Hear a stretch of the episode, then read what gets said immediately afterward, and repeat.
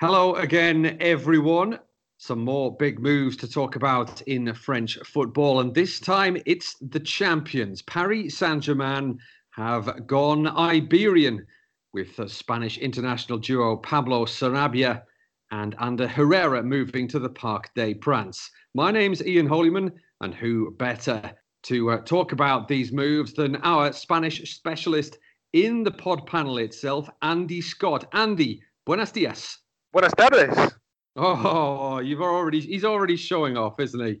He's already showing off. He's saying uh, he's saying buenas tardes because it's the afternoon when we record uh, this mini pod, and Andy is in Lyon actually ahead yeah. of the Women's World Cup final this afternoon between the Netherlands and uh, the USA. Overwhelming favourites, of course, the USA, but we'll not ask Andy about that. We'll head back up to the capital where Pablo Sarabia was announced earlier this week as uh, one of Paris Saint Germain's uh, first major summer signings. Andy, what kind of player are they getting in Sarabia, who has done so well at Sevilla over the last uh, three or four seasons? Yeah, he's been fantastic for Sevilla. Um, I have to say, my, my personal interest in Pablo Sarabia actually dates back nearly a decade because he was a, a Real Madrid youth product um, at a time when I was actually working for the uh, Real Madrid um, English language TV station at the start of this decade. And Sarabia was a regular in their second team alongside the likes of Alvaro Morata and other players. And he provided the ammunition from out wide. And uh, it was unfortunate, really, never to get the chance in their first team. But in the last few years, he's done a, a fantastic job at Sevilla uh, via a spell with Getafe, a, a more sort of middle of the range uh, La Liga club. And uh, yeah, I mean, part of a really exciting Sevilla team in the last couple of seasons. I think the, the thing that he brings more than anything is versatility across the front line. I mean, he can actually play uh, as a fullback if need be, but really he's an attacking midfielder, uh, ideally probably on the right hand side, but I think he can play anywhere across that line. I think if you're looking at, at the reasons for PSG signing him, obviously financial fair play is is always there when we talk about PSG at the moment, and he's relatively cheap. Um, and I think in, on the, the other side of the coin is the fact that they, they did need to strengthen because I think Moussa Diaby, a player who Thomas Tuchel liked and, and used a lot last season in the PSG squad, was obviously allowed to leave for Bayer Leverkusen. So they've, I mean, I'm not saying it's like for like, but Diaby came on and, and did very well in that in that wide attacking role when need when need be at times for Thomas Tuchel, and I think Sarabia can provide that as well.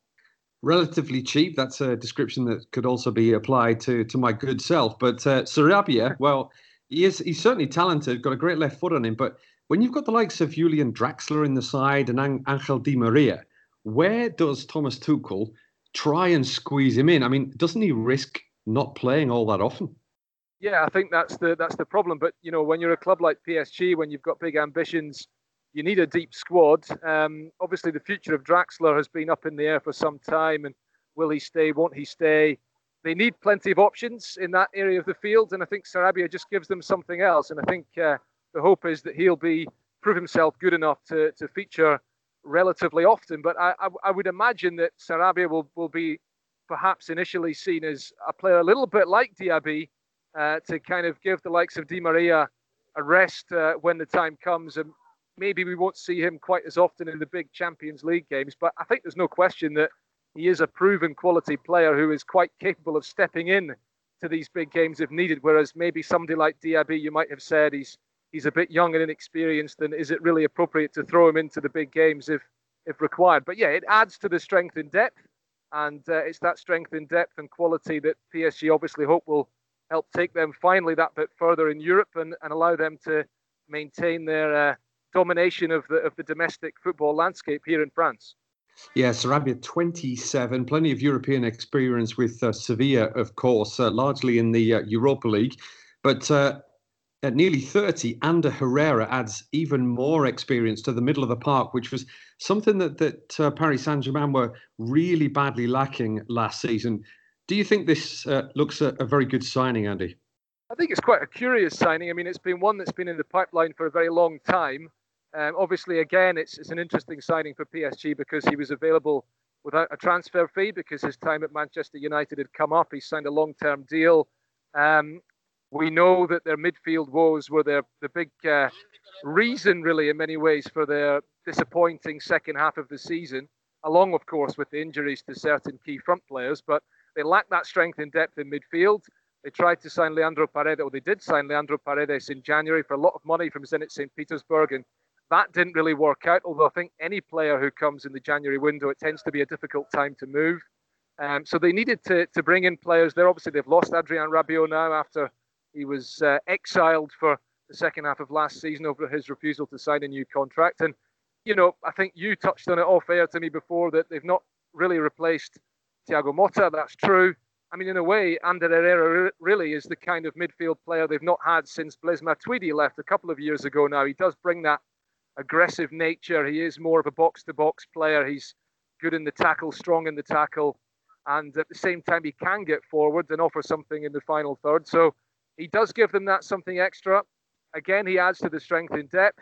And you would hope that having him in the midfield will perhaps allow the likes of Marco Verratti to really express themselves uh, in the way that Verratti used to do when Motta was alongside him. He had that extra reassurance from Motta's presence, and Herrera can provide that as well. I, am not sure what it means for the future of somebody like Paredes, but again, looking at it purely as a signing without a transfer fee, I think it's quite a promising move. Yeah, great experience at the top level. He actually was part of that uh, United side that knocked out uh, PSG with a, a, little bit of help from Thomas Tuchel's side as well in the Champions League last season. That sort of top level experience after five years at United is certainly something that's uh, that's been lacking in that PSG squad with the likes of Dani Alves and, and Gianluigi Buffon leaving this summer. I think that uh, it looks to me that they've replaced that uh, particular commodity, which is so valuable in football, with somebody uh, who has a lot of it in the shape of Herrera. Mm, yeah, absolutely. Yeah, I mean, he you know he just he just gives them so much. I mean, I think he was uh, a real favourite at Old Trafford in his time there, and uh, you know what Manchester United are losing by letting him go. Really, I mean, I think uh, it's leadership that PSG needs. It's uh, a new project that they're trying to begin. Um, obviously, Leonardo returning as, as sporting director for a second time after uh, to replace Antero Henrique. And uh, obviously, the, the future of Neymar remains very much up in the air. Will PSG uh, move him on? Will they keep him? Uh, you know, a number of experienced players coming to the end of their time at the club. Alves and Buffon have already left, as you said. And uh, Herrera, while being, you know, approaching 30, is not exactly a, a young player.